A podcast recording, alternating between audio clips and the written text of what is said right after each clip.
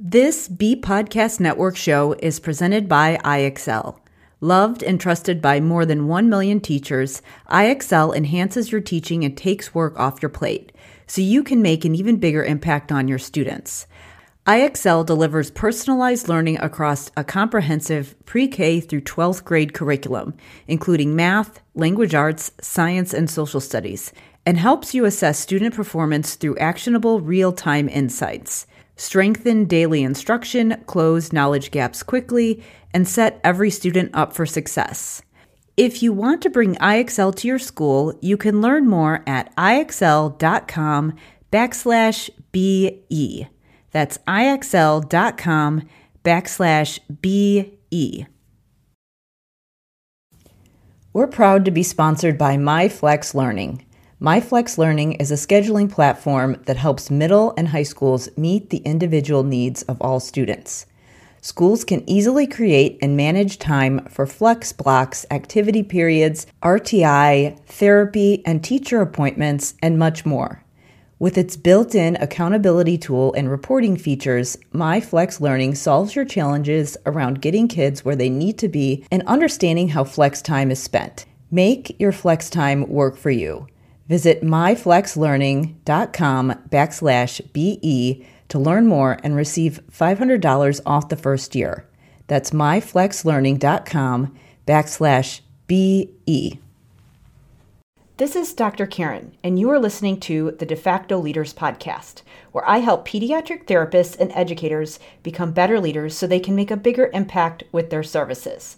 With over 15 years of experience supporting school age kids with diverse learning needs, I'll share up to date evidence based practices, my own experiences, and guest interviews designed to help clinicians, teachers, and aspiring school leaders feel more confident in the way they serve their students and clients. I'll cover a range of topics designed to help you support students' emotional and academic growth and set kids up for success in adulthood, including how to support language, literacy, executive functioning, as well as how to help IEP teams working together to support kids across the day.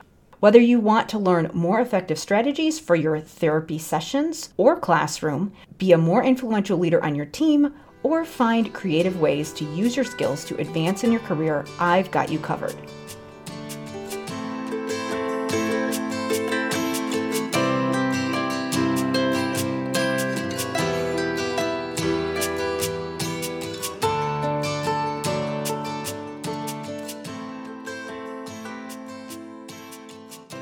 Hey, everybody, it's Dr. Karen, and welcome to episode 111 of the De facto Leaders Podcast. In this episode, I have special guest Lisa Navarra from Child Behavior Consulting. Lisa has many years of experience as a special ed teacher and a consultant to school districts. What she does is help districts to really get to the bottom of those external behaviors that we see and put supports in place that help students self regulate.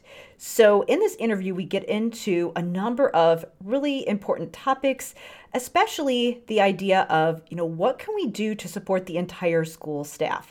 Lisa has done some training not just with teachers, but also with some of the other staff who interact with kids. So, the bus drivers, the security guards, so that everyone's on the same page as far as how to help kids self regulate. We also get into a really interesting conversation about stimming. Obviously, we know that some kids need to stim in order to be regulated and to be able to focus and do their work. But if you work in a school, you know that sometimes teachers may report that students are disrupting the class and they're not able to do their work because they're doing things that are distracting them or other students.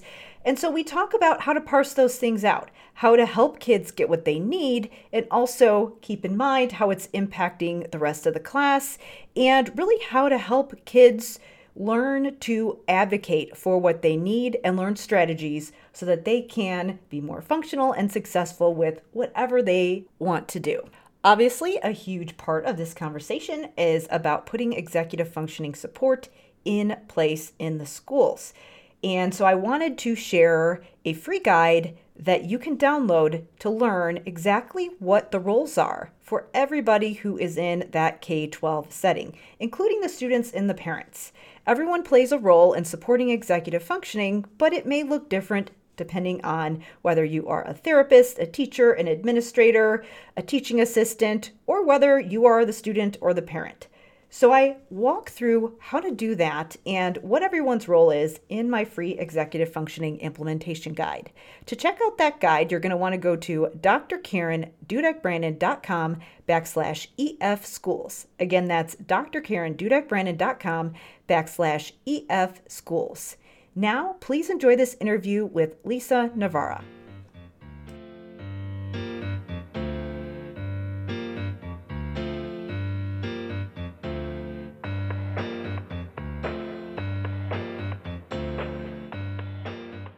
All right. Today I am here with Lisa Navarra from Child Behavior Consulting. So thank you so much for being here with me today.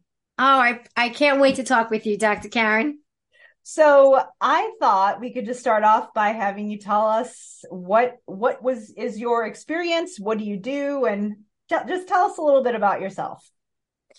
Well, I think everybody sort of has a journey. Well, not sort of, but we actually all have a journey that leads us here today, right? So mm-hmm. I, I've been in education for over 25 years and my first year that I started as a teacher of what was then classified as students who were emotionally disturbed, I said, Oh my goodness, I am not ready for this. And I didn't know what I was doing. School did not prepare me. But the sad part about it was that there was really nobody around me that was able to help me to learn how to help these children, what we call now self regulate.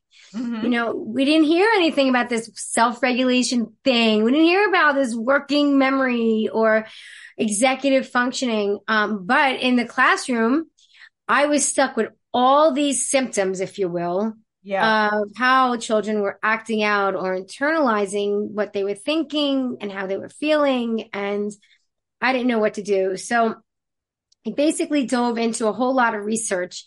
And the second year, I wasn't tenured. And the second year, I'm like, okay, I want to share what I've learned, although it's not a lot, but it's more than I knew because it was like a crash course. It was like I was hazed in a sorority or something. Yeah. And it like that. So I had asked all the other teachers in that particular district if they would come along with me to teach a workshop on just what we know. And unfortunately, I was turned down by all of them, but I oh had oh it anyway. so yeah. your second year as a teacher? Yes. Wow. Anyway, I had it anyway, and it was for an hour and it was a workshop that um, people just, you know, I volunteered and people came and there was about 15 people and I am so glad to this day that I did. And the reason being is that there was, um, it was actually a math consultant and she was maybe outside of three years to retire. Okay. And she came to me and said, Lisa, I never considered a few things that you had said. Like one of them was, you know, when you're talking with a child, notice what the other children are around are doing behaviorally because they're recognizing how you're speaking, how that interaction is going with that particular child. Mm-hmm. I did something with puppets and she used it for her dad who was actually in the hospital. So it was so impactful um, that the next year um, I did a formal uh, workshop for like credits and all that. And it just really, honestly, Karen, it just kept on going but I kind of got bored. I, I, felt like I need more. I need to do more. I need to change. Um, so I did. I, I changed my grades. And so underneath my belt, I've taught from pre, pre-K through actually college, with the exception of middle school where I consulted okay. as okay. a behavior specialist. So um, throughout the journey, I became a behavior specialist. I wrote behavior plans and whatnot. And I liked the consulting job, but again, it kind of like tapped itself out. Yeah. And I think because it was the consultation piece and the training piece, like we need to be trained. We need not just to say, okay, let's make a plan, but holistically as districts, I think that we really need specific training and then take these plans and, and be and run with them. I know when you and I had spoken for my podcast, Mm-hmm. Um, we had said that, you know, you can have the best plan, but if you don't understand the strategies that go around implementing that plan, it's going to fail. So, um, that was, that was fine. And then they excessed the position and they put me back into the classroom. It had been 10 and a half years. So I knew nothing of the curriculum anymore as a teacher, as an ed, as special educator, right? I was, I was always the outside looking in, in that regard. But on top of having to learn that and not being trained, it was no child left behind, which means that they said to you, okay, you're teaching special ed second grade. These are the only materials that you're getting. But my students were on the kindergarten first grade level, falling out of their seats. I even, I even kept, it's like a box of like a white box of like 500 pencils that they lost by Christmas time. I'm like, how do you lose these pencils? So this is kind of where we were at in terms of being able to regulate in every which way you could think possible. Mm-hmm. But let's add a little bit more on top of all that. They gave me the teacher assistant nobody wanted because he would undermine the efforts of behavior management and whatever else you were trying to do as an educator. And of course, um, they gave me every student who was considered to be behavioral because Lisa was a behavior specialist and she can handle it. So that's what one administrator had told another. So, um, guess what I was back to doing? Crying like a new teacher. it's mm-hmm. like, what do I do? This was a self a special ed class then, so it was they were in the special ed setting for the majority of their day.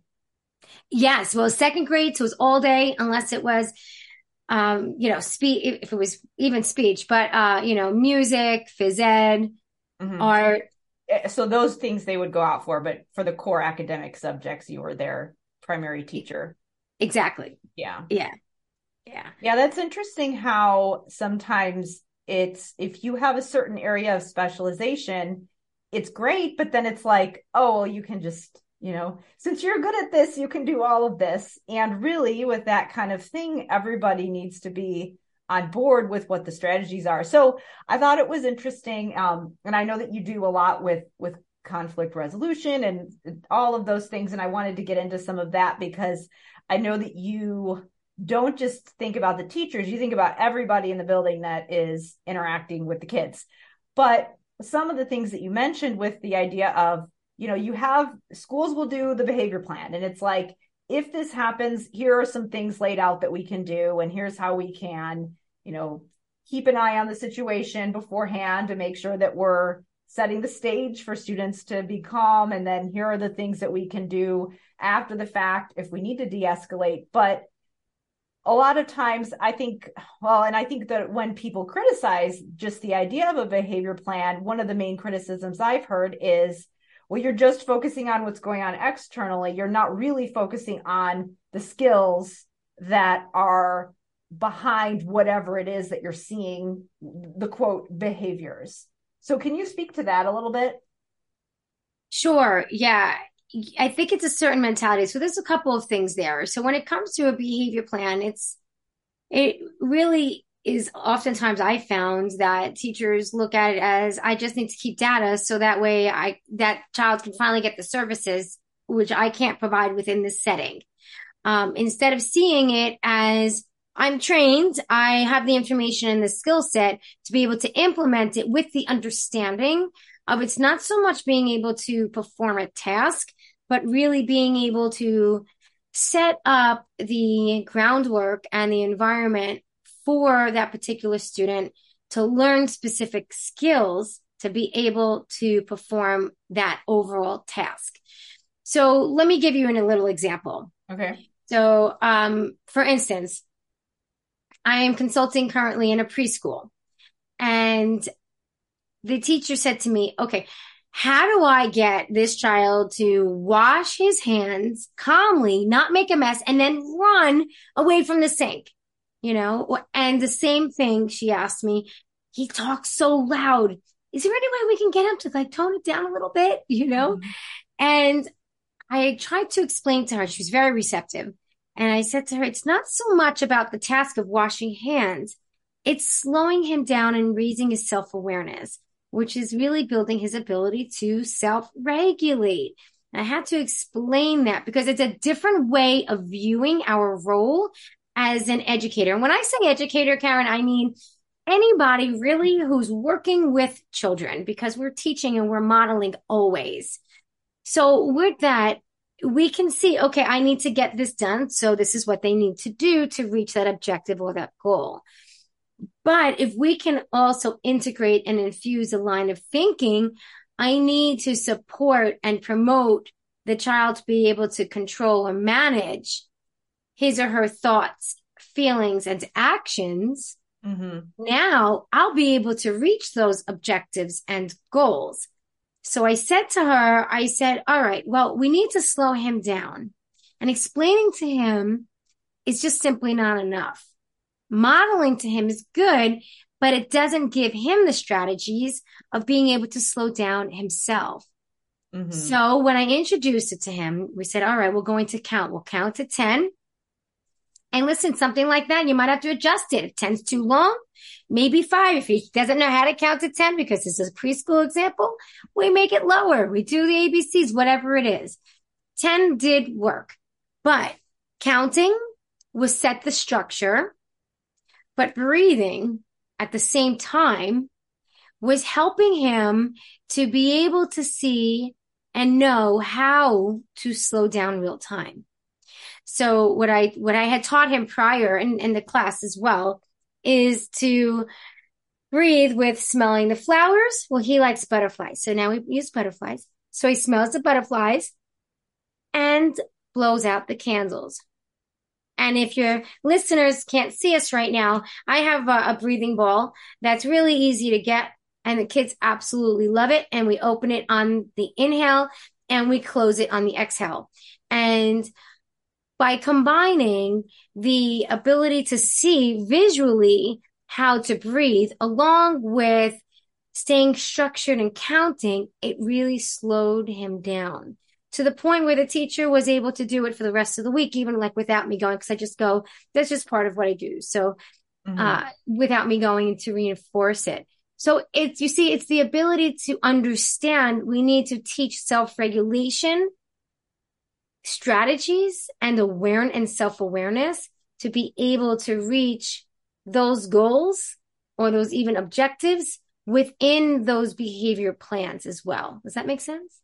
Yeah. So, I mean, obviously, we're talking a lot about executive functioning here and the self regulation piece, but really just teaching students to pause, reset, check in with themselves, you know, look around the room, read the situation, and also just feel what's going on in their bodies or whatever whatever's going on in those situations to just get themselves to think about you know what's going on is that uh, kind of where you're going with that exactly yes because i don't think they can be one without the other and i think with education now we need to have that paradigm shift in being able to see things differently mm-hmm.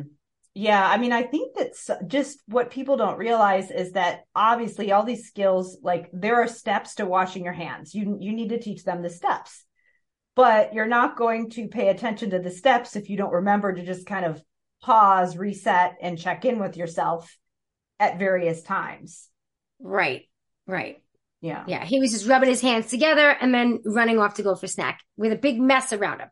you mm-hmm. know so that's just um, you know just one example the same thing with the volume if you have an objective if, if there's a, a student who's calling out often and that's on the behavior plan you want to find out the function why you know is it for attention is it for avoidance sensory reasons um, and if you're not quite sure why sometimes testing out different environments or testing out and just really um, noticing how your interaction or the interaction influences the behavior of that particular student um, can really give you some clues into your next step into how to address those behaviors. And again, it has to do with raising that self awareness of, okay, I'm making a lot of loud noises in class and people are looking at me funny. Hmm, maybe I don't care or maybe I do care. So knowing how we or the, this teaching the student how they actually can influence the environment too and teaching them that by just showing them uh, just gently, not in a punitive way, but just it could be in a happy way. It could be when they're positive about something and showing them something about, um, wow, you know you're smiling and look, somebody next to you is, is laughing because they're having a good time being with you. You know, it's, it's that kind of awareness that's very helpful in those situations as well. Yeah. I think, you know, I wonder if you have encountered this as well, where um, and I think that I heard this from, I think it was Tara Brach, who's a, a meditation, uh, she's a, a, meditation expert, but uh, this, obviously we might not necessarily be talking about meditation with preschoolers. Maybe we are on a different level, but just the idea of that it's not necessarily about doing the thing right and perfect.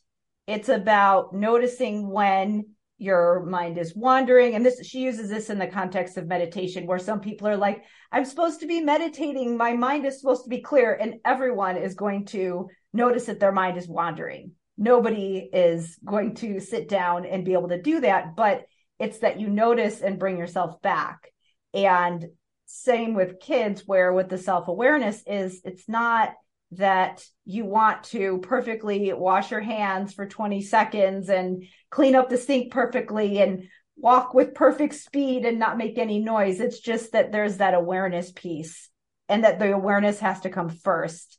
Do you find that sometimes people are focused too much on that end task and not those other little things to get there that are actually That's- marks of progress? That's exactly what I was saying. Exactly. Yeah. That's exactly right. Yeah. And that's the paradigm shift in education to be able to see our role in what we need to support first, especially now after COVID, and yeah. which is, I believe, has exacerbated already existing conditions for many students. Yeah. So yeah, I think our role is changing. Mm-hmm. So I know you do a lot with conflict resolution, what are some of the things when people hire you to do a conflict resolution training? What are some of the things that they're struggling with and why are they bringing you in? Well, it depends on who it is. So I work for bus companies, right? I, I teach, um, and I educate bus drivers. I work with the supervisors. I work with their driver assistants, their monitors and, and such like that. And a lot of times it's, basic communication strategies to be proactive.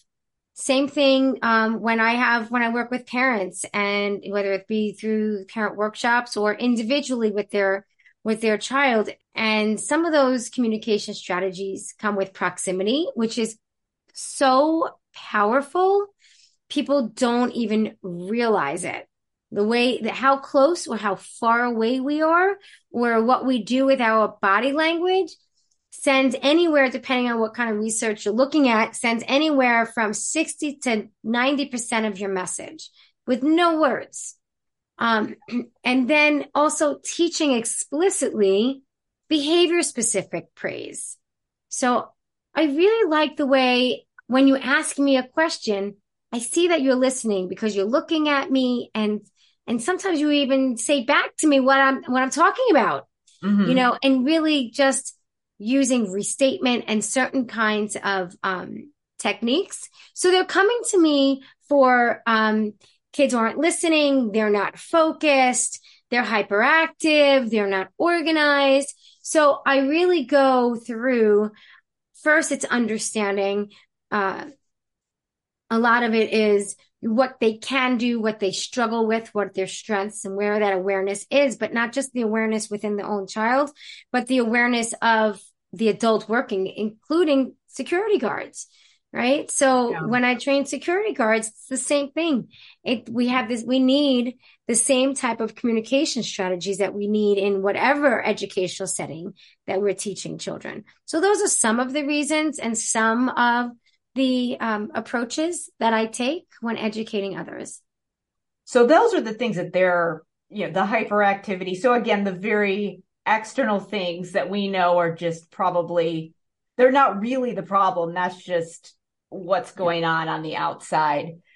When you're working with uh, let's see. So you said security guards bus drivers. I remember when i was in the schools that there were certain students that we'd always hear like oh this happened on the bus and you know what whatever whatever the situation was and the bus driver's just not really knowing how to set things up or just really how to deal with those situations.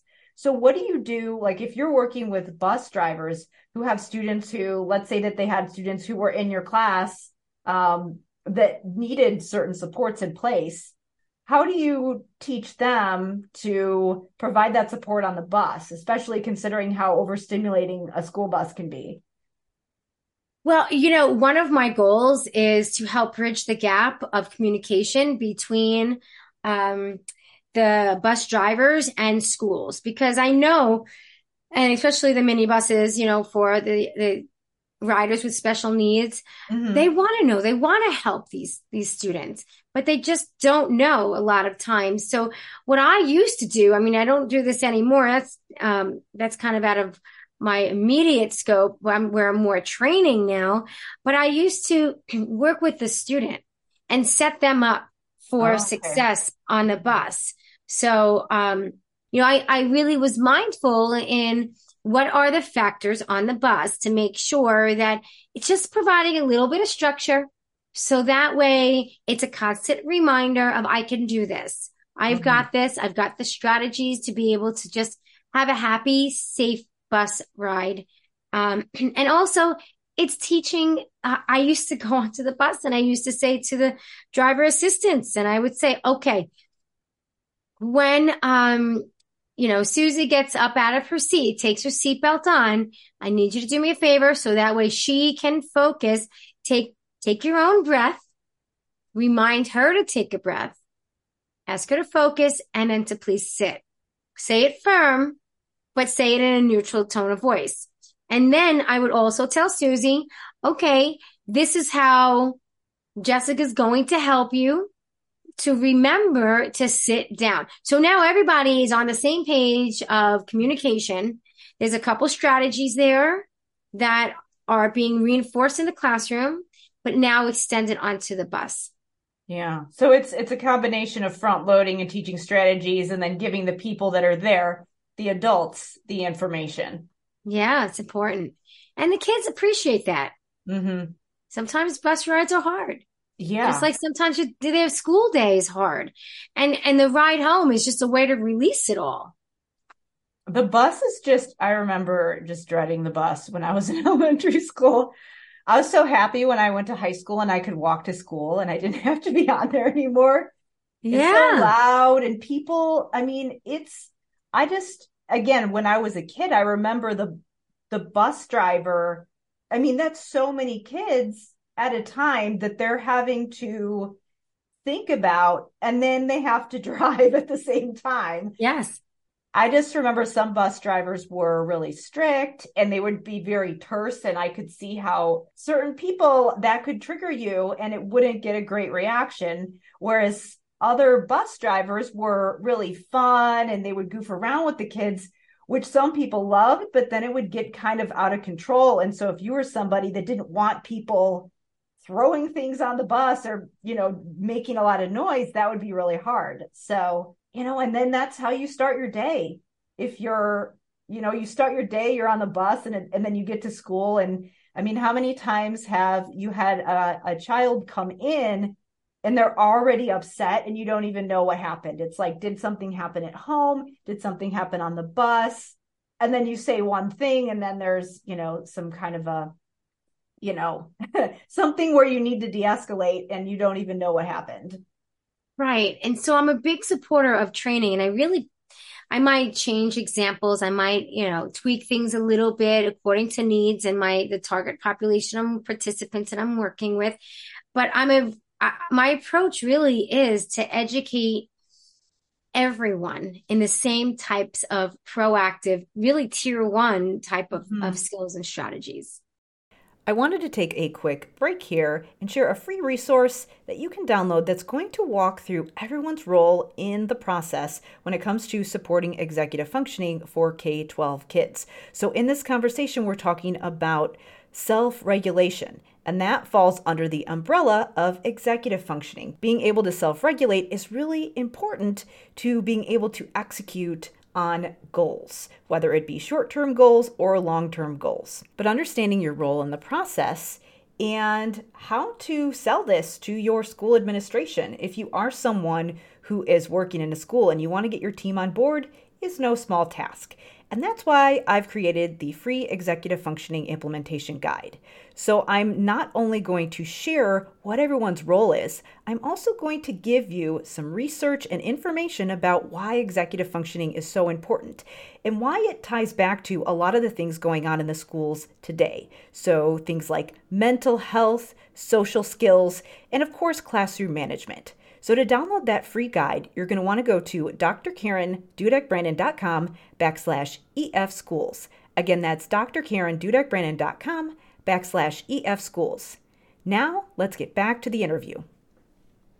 What do you do? What do you tell people for things like body language and just tone of voice? I imagine that that's something that people might do that could feel threatening to kids without realizing it. Mm-hmm. Like what kinds of things do you work with people in that area?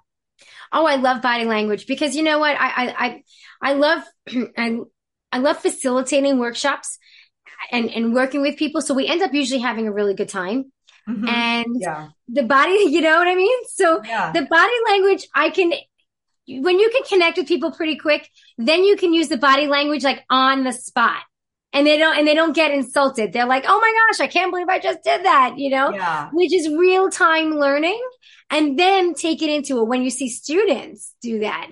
You know, okay. So for instance, I'll combine both of your questions in terms of how we use our voice and uh, body language. So something that I do to be encourage others to be aware of what's called paraverbal communication, how we use our voice and the words that we use. Um, I'll ask them, you know, tell me something you say often, like too often. Mm-hmm. And if it's on the bus, it's usually sit down. If it's in the classroom, it's usually, let's just say, be quiet or start your work, right? So, um, you want to give me one? You want me to roll with it? Go go what's ahead. Like what's something right. that's come up for you that um, somebody said to you? Okay. So something that someone has said to me was, let's say, um, sit down. So I will instruct them to just say those two words. No more, no less. And you'll be surprised, number one, how many people want to add words oh, or yeah, take away. what you're saying. Yeah, I wasn't really sure. I do a lot of vocal fillers. Um, that's my thing and it makes it wordier.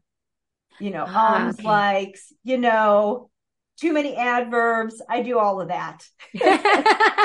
so you have self awareness. Very yeah. good. I mean, I don't always catch it right in the moment, but, sure. but yeah. Okay. So you're saying be concise. So it's not only, con- yes, okay. clear, concise, intentional. Yes.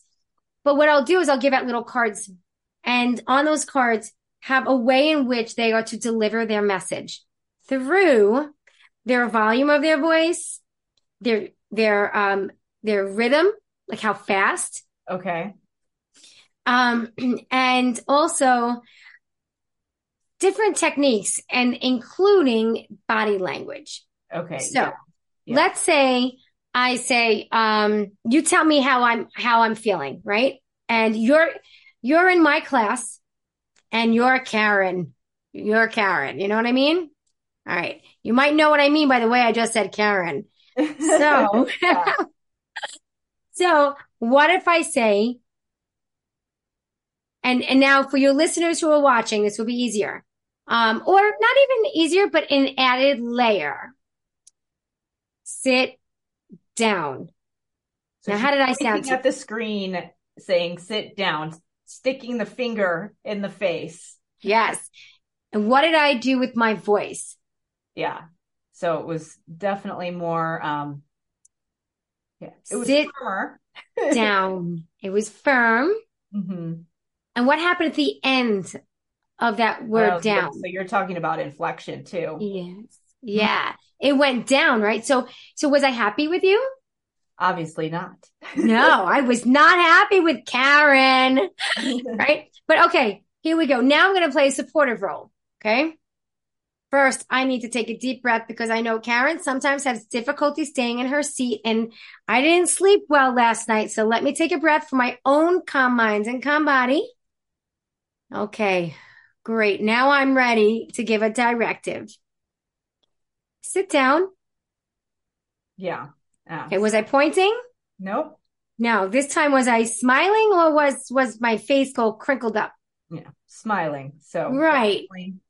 Definitely lighter. I I know exactly what you mean. I I can think of many many scenarios that came up.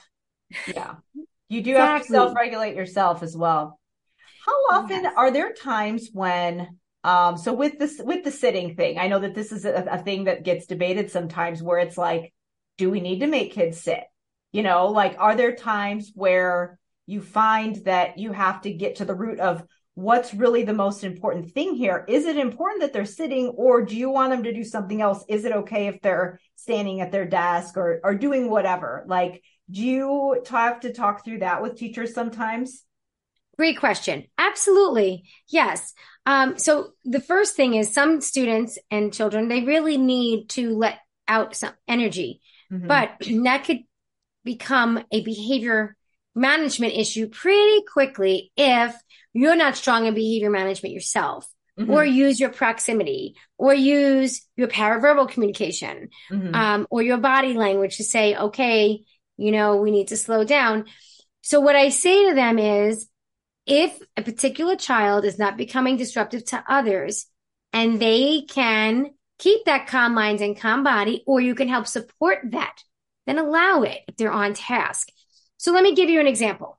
I have two little examples. So today I was doing a push in program. It was a second grade class and it was on the cognitive skill of perception. And so we went through what perception is. And then we did a project at the end. Now, this is a class that I wasn't familiar with this particular child. I've pushed in a couple of times with different programs, but I don't know the children individually. So there's this, everyone's sitting, but there's this one boy standing. And I really took a look at how he was standing. Was it disrupting anybody else? Was it disrupting him? And was he getting his work done? Mm-hmm. Because there was a worksheet that goes along with our project that we were doing for perception. And he was on task. So my advice to teachers who are maybe a little hesitant is use that behavior specific praise during those situations. And you could say to keep things contained and productive, I really appreciate the way that even though you're standing, you are on task, you're working quietly, and look at the table. The other kids are working too thanks for being a good team player or whatever you might want to say. Yeah. But you're being specific about what you're seeing and what's working. Yeah, I think that part's really important. And the other thing too is that, you know, like maybe maybe it is good to point out that oh, maybe you work better when you're when you're standing up. Maybe you sometimes need to take a break and stand and sit and I mean even pointing that out because I think sometimes kids don't understand that or they don't necessarily know how to get their needs met, what helps them focus, to point out something like that, like, oh, you know, look at that. You're sitting on a a yoga ball or you're standing up and you're doing XYZ or whatever it is that you want them. That's good. yeah, do the opposite. You, you know, we we be in tune and, and so many teachers and parents really are in tune with their kids but also realize that sometimes those students aren't always in tune with themselves. Yeah. And knowing that we can reverse it, like you said, and say, Do you want to stand? Yeah, you know what I do. But now inside you might be like, Oh, did I make a mistake? So you can set your boundaries, set your limits, or really what it is is your expectations, not rules, but yeah. expectations. Okay, when you stand, what is it that you need to be doing? I need to do my work. Great. Okay. How does your body need to be? It needs to be calm. Okay. If I see that you're getting, your body is getting a little excited, do you mind if I come to you and remind you to take a breath because your body needs it? Okay. So now you're setting up the structure and for success. So if it doesn't work, you could totally bail and you could say, you know, we're going to try again next time. Why don't you go sit down? Right. What so it's a your, process Oh yeah, yeah. What are your thoughts on when um so when you're saying keep your body calm and some kids might you know if they're stimming or something like that um how do you educate people on when it might be in a child's best interest to just let them do something even though it's not what everyone else is doing? Um what how do you draw the line there where it's okay your calm body or your productive doing what you're supposed to be doing might look different than someone else's? Right. That's a really sensitive good question. I, you know first of all you have to weigh how much is it that the behavior is something that they need compared to something that they're used to doing. Mm-hmm. and also really teaching the strategies for the breathing so that way you can support that child to let out and release their energy if they need to and then get back to where they want to be mm-hmm. because sometimes especially children who stim or who are really sensory oriented they they they have that urge and they need to get it out but sometimes yeah. they don't know how to turn it around and bring it back down and yeah so there's that fine line. So it's, it's teaching and, and you know, it's really modeling. That's what's honestly, that's really what's so great about these push in programs is that I'm modeling to the teacher how to use these strategies real time. First time I'm even meeting a lot of these kids and watching it work. And so that modeling is really such a powerful way to show how some of these strategies work. And it's really not that hard. Um, you're saying, so you're modeling or you're to the teachers how to do it? Yeah. So let's say, um, I'm reading one of Henry's stories and I'm walking around. I'm doing my proximity. I'm, I'm not saying that this is your class. I expect them to sit perfectly. I'm like, no, I want to see them for who they are so now I'm walking around after I've done the whole class breathing. I tell them that just because we're breathing together doesn't mean that you need to.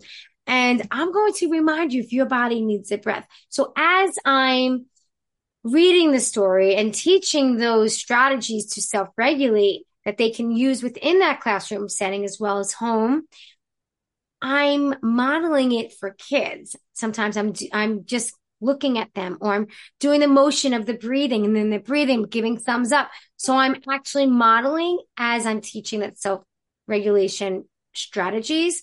Mm-hmm. That's the most effective way to show that it works. And then what I do is I always incorporate the whoever I'm working with, whether it's the parents through interactive components of the workshops or the teachers.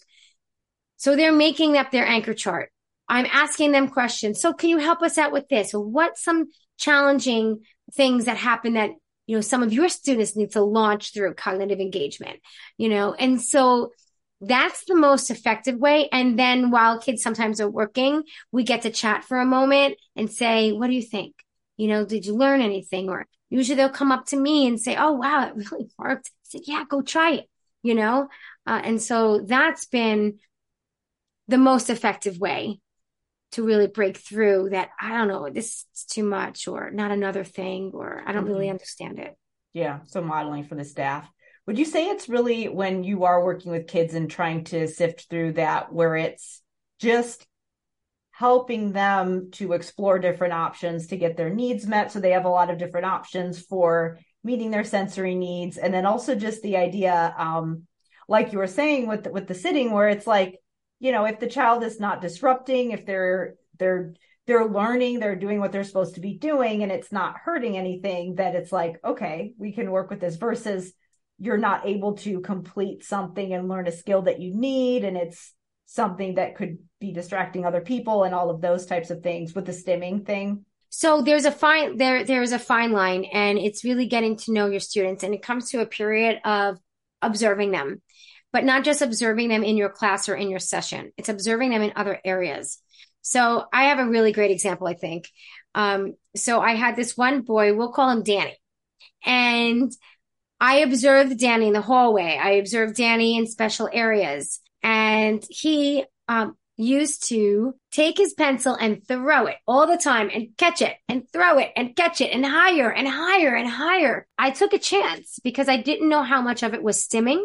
And it turned out that he had the impulse to do this, but he took it to a whole nother level and a level that he didn't feel as good about doing as he did being able to get his work done. So teaching him an alternative way and feeling good about it for something meaningful, uh, supported by that cognitive skill of being able to focus, helped to balance what I really honestly wasn't sure. Is it sensory or we're just off task? Yeah. Does that make sense? Yeah, that's a really good example. We don't want to um, not let kids get their needs right. met, but then at the same time, how do you parse that out? And I think that it is really hard because, again, you want to be accepting and let kids, you know, feel regulated, but at the same time, I think that's also a good point that you made about how it's like, oh, you actually feel better when you have some kind of a, a cue to redirect yourself and you get something done and you have a feeling of accomplishment. And then you feel better afterwards and you can't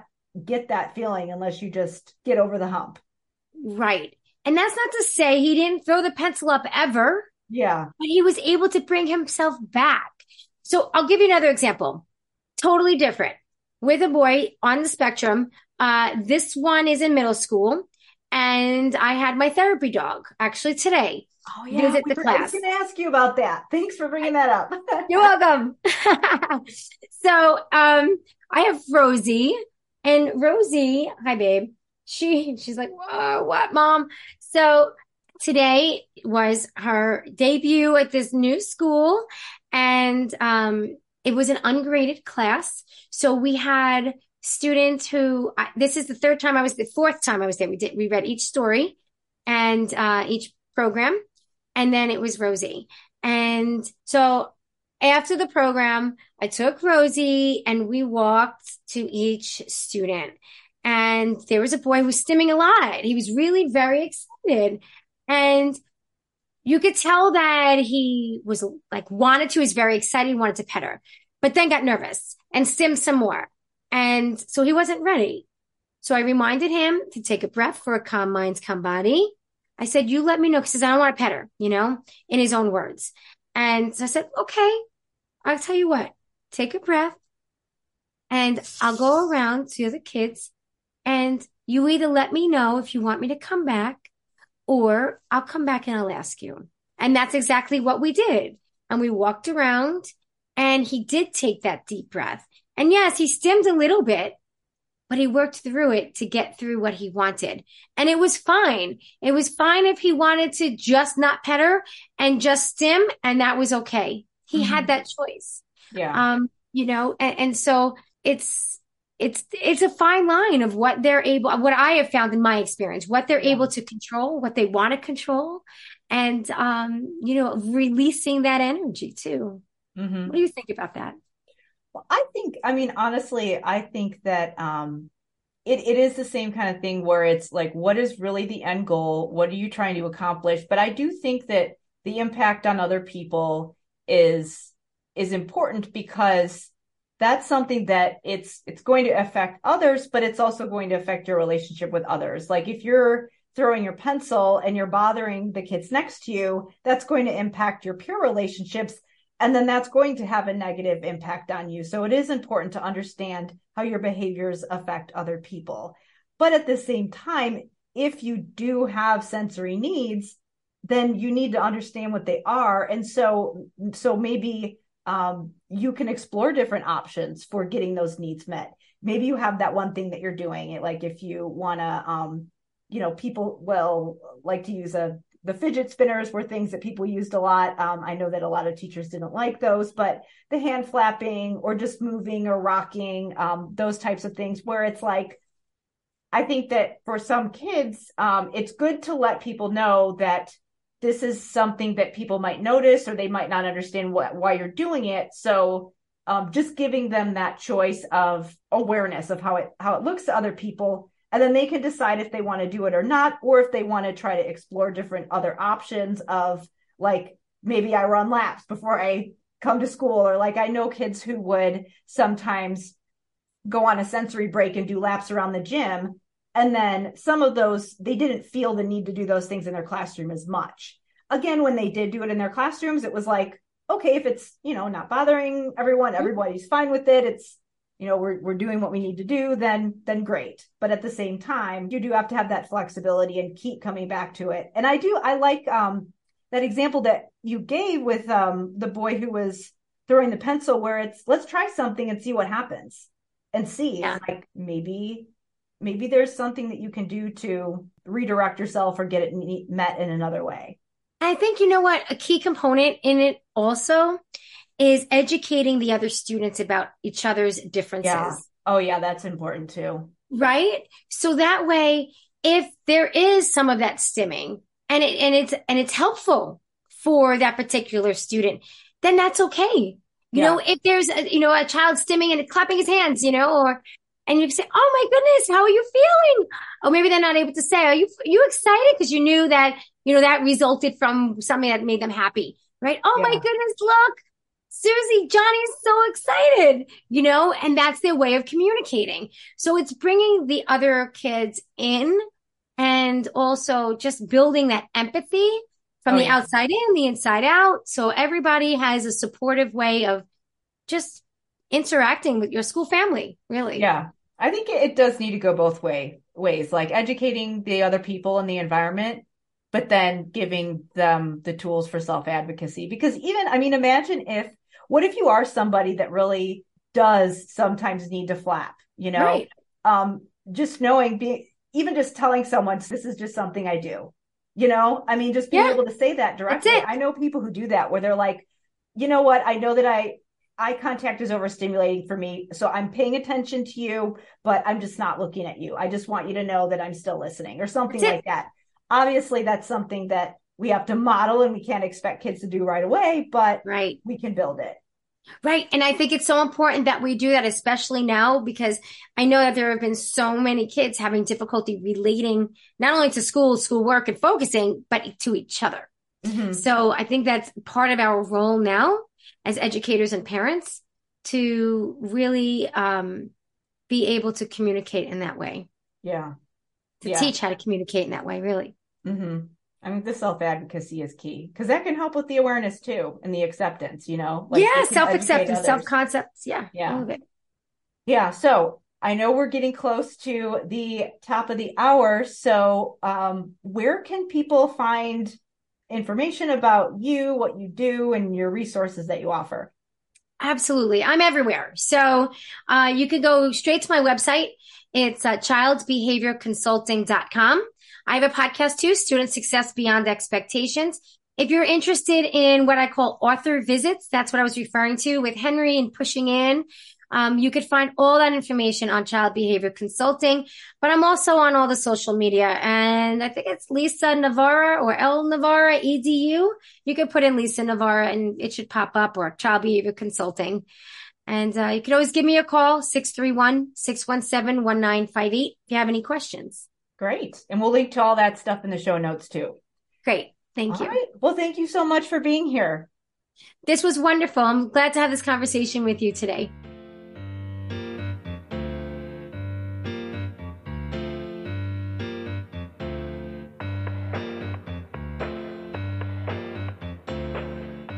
Thank you so much for listening. Remember to check the show notes for all of the information about where you can connect with Lisa, as well as learn about the books and services that she offers to support schools.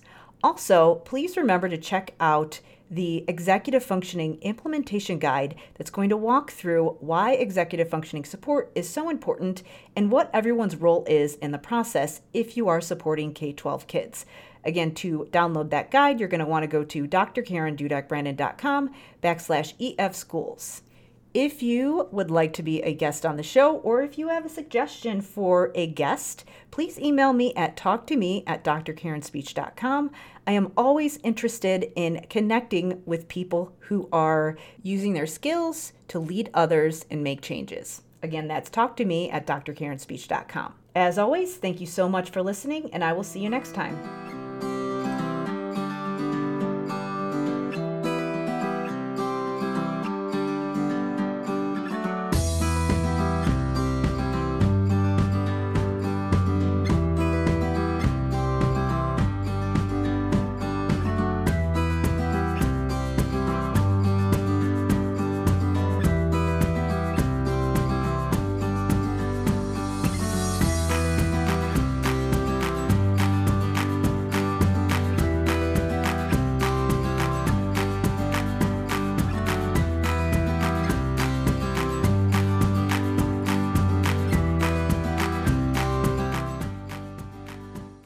You want to simplify your school's technology, save teachers time, improve students' performance on state assessments without just teaching to the test? You can do it all, but don't waste another minute. Head straight to ixl.com backslash BE to learn how IXL's research based teaching and learning platform can help you achieve all these goals. That's ixl.com backslash BE. There are lots of solutions out there for giving students what they need when they need it. But when do they actually do all of those things? You need flexible time. When added into the master schedule, flex time enables students to get extra help or intervention, meet with teachers, make up work, get physical exercise, and try new enrichment offerings. If you're thinking of giving it a try, check out My Flex Learning, which unlocks the benefits of flex time without the common challenges. Its intuitive design makes implementation and training a breeze. Make your flex time work for you. Visit myflexlearning.com backslash BE to learn more and receive $500 off your first year. That's myflexlearning.com backslash BE.